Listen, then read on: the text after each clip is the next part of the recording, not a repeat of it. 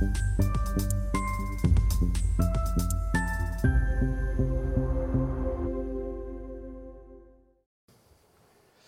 Bonjour, bienvenue sur SR TV dans notre thématique euh, idées de placement où un spécialiste donc euh, de la finance, de la gestion de patrimoine euh, vient nous proposer des idées de placement.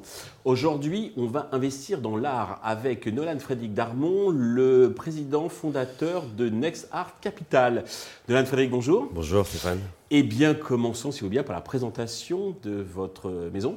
Bien sûr, alors donc Next Art Capital, c'est une société spécialisée en placement en investissement et en financement d'œuvres d'art. Donc on conseille nos investisseurs directs ou nos partenaires sur l'investissement sur le marché de l'art. D'accord, l'art en général, même si vous avez quelques spécialités. Hein. Voilà, alors on est la seule société qui est dotée d'une triple expertise en art, puisque moi-même je suis expert agréé en art contemporain, en art urbain, mhm. à savoir que j'ai une responsabilité civile et professionnelle sur les estimations, sur les authentifications, en finance, parce que je viens du private equity classique, et en financement, puisque pour les entreprises et les professions libérales, on propose des solutions de financement pour les œuvres d'art. Parfait. Alors, quel est l'intérêt d'investir dans l'art? Alors, l'art, euh, ça provoque deux émotions. Contrairement aux investissements classiques, si vous investissez bien et que vous gagnez, vous avez la chance de contempler votre œuvre d'art et d'avoir une émotion du gain. Par contre, si vous investissez mal, vous aurez toujours l'émotion. Contrairement à un investissement en immobilier, une SCPI, où finalement ça génère soit du TRI, soit des moins-values. On est gagnant On est gagnant, et surtout l'art, l'intérêt c'est de la fiscalité qui est quasi indolore pour les particuliers puisqu'on verra, il n'y a que trois cas uniques, selon les années de détention et selon l'investissement euh, initial. C'est un actif dont vous êtes propriétaire, contrairement au fonds de private equity où vous êtes, euh, va dire, lié ah, pendant 8 ans. Pendant 8 ans, vous n'avez pas la mmh. possibilité de liquider. Là, mmh. vous êtes propriétaire de votre œuvre. Et également, ça peut euh, générer des plus-values très importantes. Et c'est aussi un achat de valeur sociétale. Là où les marchés dévissent, où finalement, bah, il n'y a pas vraiment de rendement attendu. Là, vous pouvez en jouir, vous avez un achat de tendance, vous pouvez en parler et surtout, bah, vous pouvez le transmettre. D'accord. Alors, si on se place sur le côté euh, financier, euh, on est quand même sur l'investisseur TV, euh, quel rendement peut-on attendre Les rendements passés, les rendements futurs Et je précise bien entendu que les rendements passés ne présagent pas des rendements futurs. En fait, nous, chez Nexart Capital, on répond aux objectifs patrimoniaux de nos clients, qui sont entreprises ou particuliers.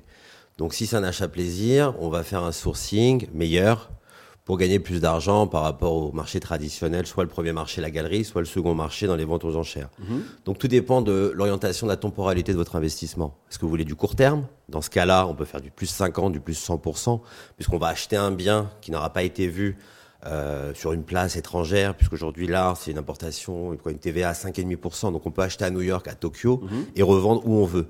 Donc clairement comme un marchand de biens classique sur le marché immobilier, il va se positionner, il va acheter l'œuvre et il va pouvoir le revendre. D'accord. Donc il achète bien, il revend plus cher. Très vite. Donc on peut faire du 20, entre 20 et 100%. Ok. Après sur 2 à 3 ans, donc sur le moyen terme, on va euh, viser du 10% annuel. On aura bien acheté et on va attendre que l'art s'apprécie ou l'artiste, du moins sa cote va s'apprécier. D'accord. Et après, sur 8 ans et plus, ben, on voit des fois 10, des fois 30. Les gens qui ont acheté du combat 190 à 30 000 francs, aujourd'hui, ils ont des pièces qui valent 200 000 euros. Quelqu'un qui a acheté un basket en 82 à 10 000 euros, Aujourd'hui, son Basquiat s'est vendu en 2021 à 35 millions d'euros. Alors ça, c'est les artistes euh, emblématiques qu'on cite toujours, mais il y a d'autres Basquiat, d'autres Combas? Euh, bah, Il y a Combas, il y a Richter, il y a Ben, il y a Di Rosa, il y a encore euh, bah, Andy Warhol, il y a même Futura 2000, donc tout le mouvement classique de l'art urbain des années 80. Bah, il y avait Kissaring Futura 2000, vous achetiez à 400 euros en 1980, aujourd'hui on est sur 50, 100 000 euros. D'accord. Future Enemy, c'est le graffiti. C'est le graffiti, voilà. Bah, c'est tout le mouvement urbain. Ouais. Ou Ramelzi, Donzy White, euh, il y a même Sitombli. En fait, l'idée, c'est de bien acheter. La tête d'épingle sur le marché de l'art, c'est d'être bien conseillé. Tout comme vous feriez appel à un coach pour faire du sport ou pour acheter votre bien immobilier, vous faites appel à notre société, on va dire experte sur tous les domaines, qui va répondre à vos problématiques d'investissement. D'accord. Qu'est-ce que vous souhaitez en fait? Et c'est pour ça qu'en fait, nous, on est très indépendants des structures traditionnelles du marché.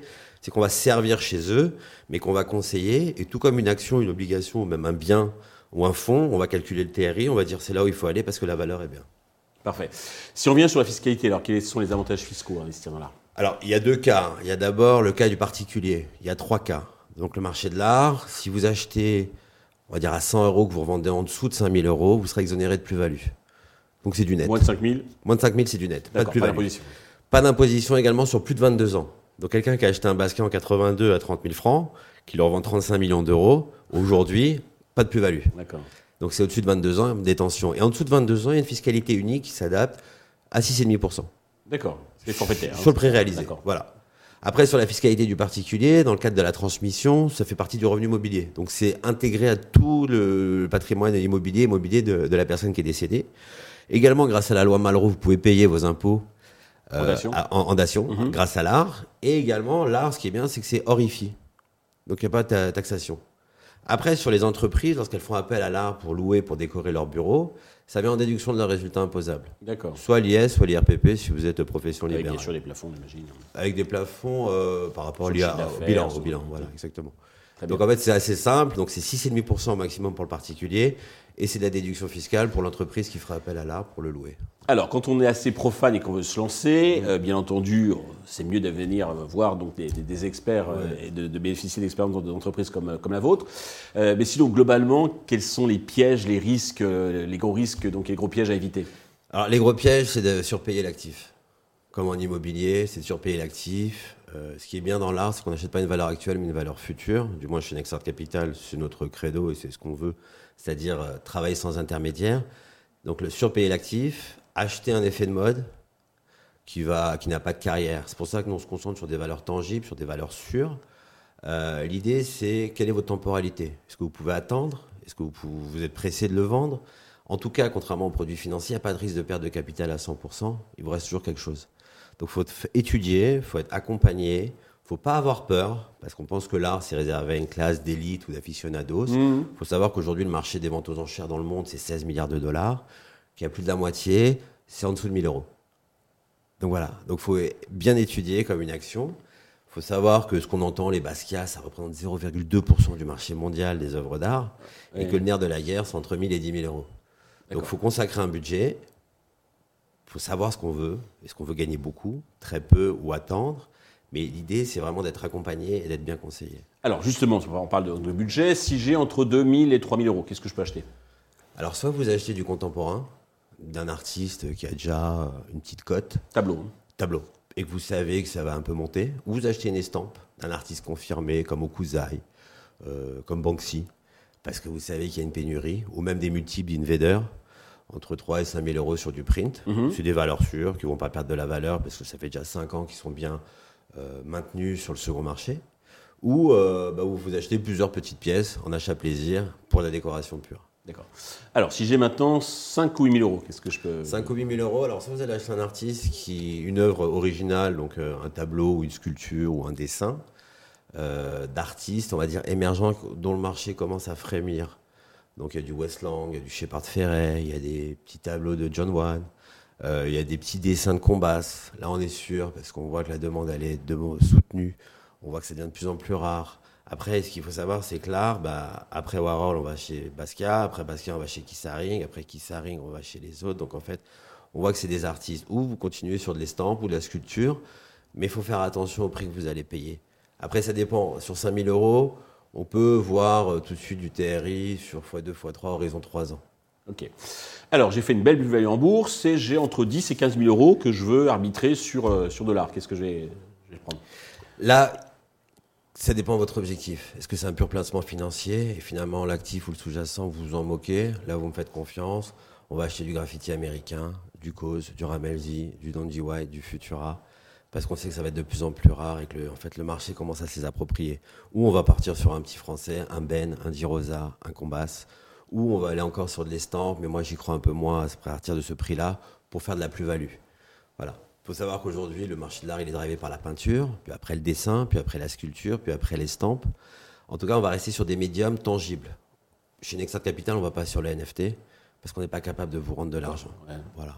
Euh, Je me lâche, j'ai plus de 20 000 euh, à mettre. Qu'est-ce que vous me conseillez? Là, on va acheter une valeur tangible, on va acheter des artistes confirmés. Alors sur le marché français, comme je vous dis, je, me répète, on va aller sur du Combas, on va aller sur du Shepard Ferret, sur du John Wan, sur du Dran. Il faut savoir que Dran, ça valait 1000 euros il y a 4 ans, aujourd'hui c'est 15 000 euros.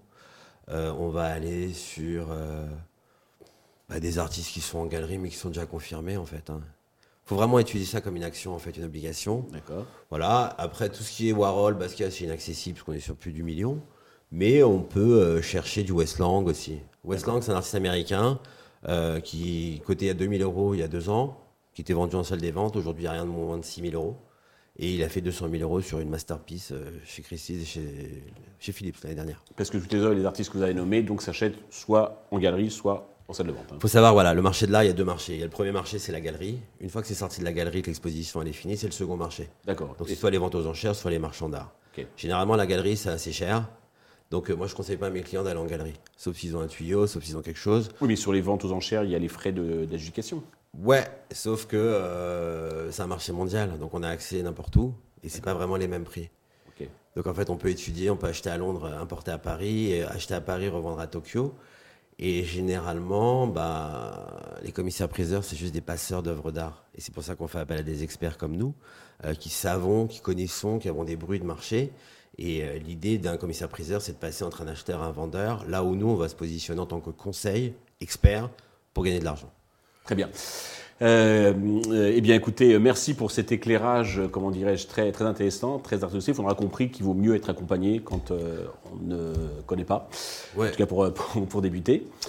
Merci à tous d'avoir suivi. Je vous donne rendez-vous euh, très vite sur TV avec bah, de nouvelles idées de placement.